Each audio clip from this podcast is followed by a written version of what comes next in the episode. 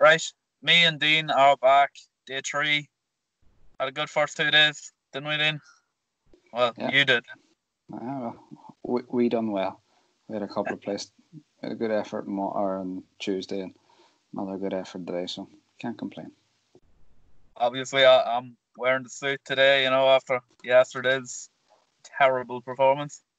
Well, those were big Well- comments that you made. Yeah. Oh, they trade me word. Yeah, anyway, as well. Right. My first pick is in the 150, the Dubai Warrior. He landed the all weather derby and he's a real all weather star. Um, Robert Halvin or Havlin rides there, 12 to 1. It's it's a good price. He did run poorly at long jump, but I, I discount that. Look at Tash there. He ran disastrously at long jump and Yeah. obviously he did that last time. So 12 to 1 here. I definitely an each way shot now, but I'm going win on this one. Big big comment there now. Yeah. For a big 12 to 1 shot. Um, I actually like one on the 150 as well, so we're up against each other once again. Um, I actually like, for some reason, Sir Dragonet, last year's Derby fifth. Um, I thought he was, thought he was given a nice, easy kind of introduction at the start of the well, uh, at March whenever the resumption of racing in Ireland started, and that uh, listed race. Um, after the Derby last year, he just something just wasn't himself. Um, as I say, I thought he was given a nice, easy introduction back into racing in March, and he will come on for the run, you would imagine, and having the benefit of a run should suit. He'll be dropped probably in towards the rear of the field to try and come late. That's, that's kind of what I done on Derby. And with your horse, Dubai Warrior, he's probably going to make the run because he, he likes the front run. So it should give him something good to aim at. Um, he's he's he's priced at three to one there, so you know, not great value, but at the end of the day, if a winner's a winner, if you can get Yeah. it. Exactly. Not the worst. Seen some short price favourites get turned over this week, so Yeah, and we've seen some, you know, we've seen some horses run really well. Like you know. A- A- Aidan's Aidan's won the last t- uh, two races at on the over the last two days, in the one fifty. So you know, Yeah. well, from my behalf, I hope he doesn't win this one. you, you need to get your head in front at some stage, and you never know, it might just be tomorrow. With a bit of luck, anyway. Yeah. Um, well, we'll move on to my second pick then. It, it is an Aidan O'Brien horse. It's Monarch of Egypt. He's been in my tracker for over a year now, I'd say. Since his debut, really. That was really impressive. He is the son, obviously, of Triple Crown winner American Pharoah, who, Yeah. in my opinion, was one of the best horses we've seen ever. And he should have done a lot better last time out. Obviously, in the race with Siskin in the 2000 Guineas. And um, he just got boxed in, and when he got out, he did finish well. It's a step down in class here as well, and obviously Ryan Moore is on board as well, which is a big plus. Ryan's in obviously good form this week, so with a bit of luck, he'll come through. Five to one, I think he is. Funny, I have the very same horse, so down to my own. I'm going for Monarch of Egypt as well. Um, it was interesting in the 2000 Guineas race last week. Like he was dropped at the back, you know, and he was given a, a cool, cool ride. Like he tracked Siskin the whole way, and once Siskin made a move, Declan McDonogh went to make a move up the inside, but he met more traffic there than he did coming up from Ballydoyle to go to the car. So like there was no chance of him getting out of there. and uh, you know, once Deck got him out, like it was, it was nice on him. Like you know, he, he just kind of seen the race out towards the line, and he wasn't, you know, he, he didn't go vigorous on him. So I think um, giving him a clear run, and the fact that his form ties on well with Siskin, you know, I think last week they set the race up for Lope Y Fernandez, and I think the rest of them are there just for a a, a security detail for him. They to, to keep to keep Siskin as boxed in as they Yeah. could, but you know Colin was good and strong in the ride and, and got him there. But I think he's good value there. He's on five to one. Um, I see a few quid knocking about he's in from sevens, I think. So the way Ballydoyle's been at the minute, Aidan's horses are in good form. Ryan Moore's riding well, as you say. So yeah, glad we're on the one team here. Yeah, well, I assume that's going to be the nap for the racing records as a whole. Oh, well, Um, we'll give that the nap. Well, unless we have another one in the same one, but it's looking like that will.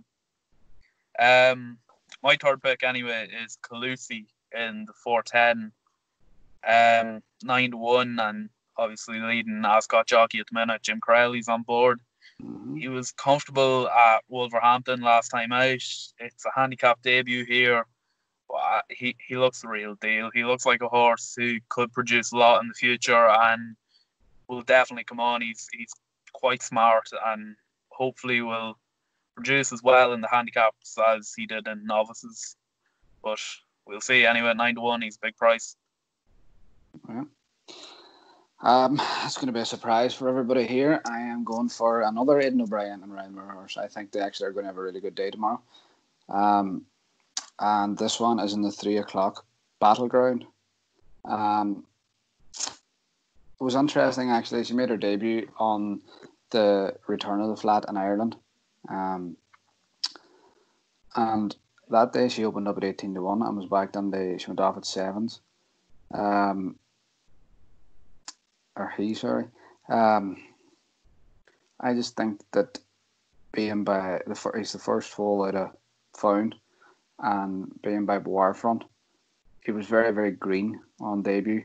Wayne Lordan was pretty sweet on him, like you know he he was drawn widest, I just kind of dropped him on the back of the field, let him find his stride. Once I asked him to quicken, he found it was a wee bit green, but then towards the line he ran on strong, you know, and it's an uphill finish and nice there. So I would say he could be well suited and well treated, and I would expect a big run from him. Um, he's in there at three to one as well. So I just think for the informed pair, like they, I think they're going to have a good day tomorrow. You're expecting the O'Brien travel anyway. I'm expecting a double, if not the treble. Yeah, What what prices have you got overall? There are five to one, three to one, and three to one. three to one. Yeah. Okay. So three good, three good enough prices. Like you know, Yeah. like the last Tuesday, Yeah. there we had a four to one winner and a hundred to thirty winner, and we were unlucky with Verdana Blue. You know, with Verdana Blue Yeah, Stormer just popped, just popped off in the line. Then today again, um, started off with the circus or not. Who did we start off with today? We had the three to one winner. Russian Emperor. Russian Empire, yeah, 100 to 30. Um, and then we had the big one, Tactical, popped up last night, sixes. So, you know, we're, doing not too bad there. We're, we're, I in, hit the post again twice today. we're, we're in profit, which is not too bad. I think I worked it out. For a level one euro stake, we would be plus 1833. So that's not too bad. That's decent there, yeah. And um, obviously I hit the post again twice today. Second place and Presidential, just outside the Mm. top five. But some firms were playing six places, so Yeah. I don't know if we'll count it. Uh, yeah, I thought he ran a storming race. Now, to be fair, it was it was very he settled very well. And then once Shane Kelly asked him to go, you know, he really picked up two furlongs from home. I was actually saying to myself, "Holy Christ, here we're going to have a, a Royal Ascot winner." You But know, when he, when he got the outside last group that, that on the near side here, I thought, here we go. Yeah. And then unfortunately they pulled away a little bit, but he was unlucky not to get fifth. Ah, oh, he was surely, yeah. You know, and and to be fair, for a horse that only raced four days ago, you know, mm. they come out and produce that in a twenty runner field. You know, he done really really well. And he, he will definitely win again this season. Definitely. Well, that was nice for him to be stepped up the mile, and Yeah. you know he won over seven on Saturday. So I would say some of them big handicaps at the bigger meetings, it gives Nick a good Nick and Roger a good option for going forward. And obviously, it's great for us, you know, for source.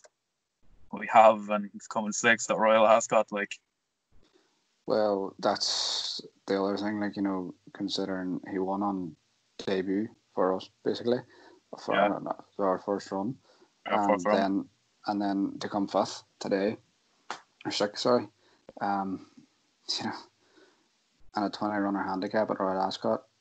Um, I would say there's a lot of people, a lot more people out there worse off. Yeah, definitely. We've got a good one. Yeah, I think I think as you said, there's definitely another one on him, and I would I would, I would love for him to win uh, a big race. You know, one of them big handicaps over a miler or Yeah. whatever at the big meetings. That would be, and, and on the form that he showed today, he didn't disgrace himself anyway. That's for sure. And considering that he had ran four days beforehand. Yeah. If he gets a nice break and gets settled up and ready to go again, God knows what could happen. Well, that's the thing. Like he likes to run. He's always he's got a good record, uh, fresh. So you know, on that basis, there I would be quite happy for him to be freshened up again and go again. You know, Yeah. two or three times this season because Yeah. If that's the way he likes it. You, may as well play to his strengths. Yeah, Exactly.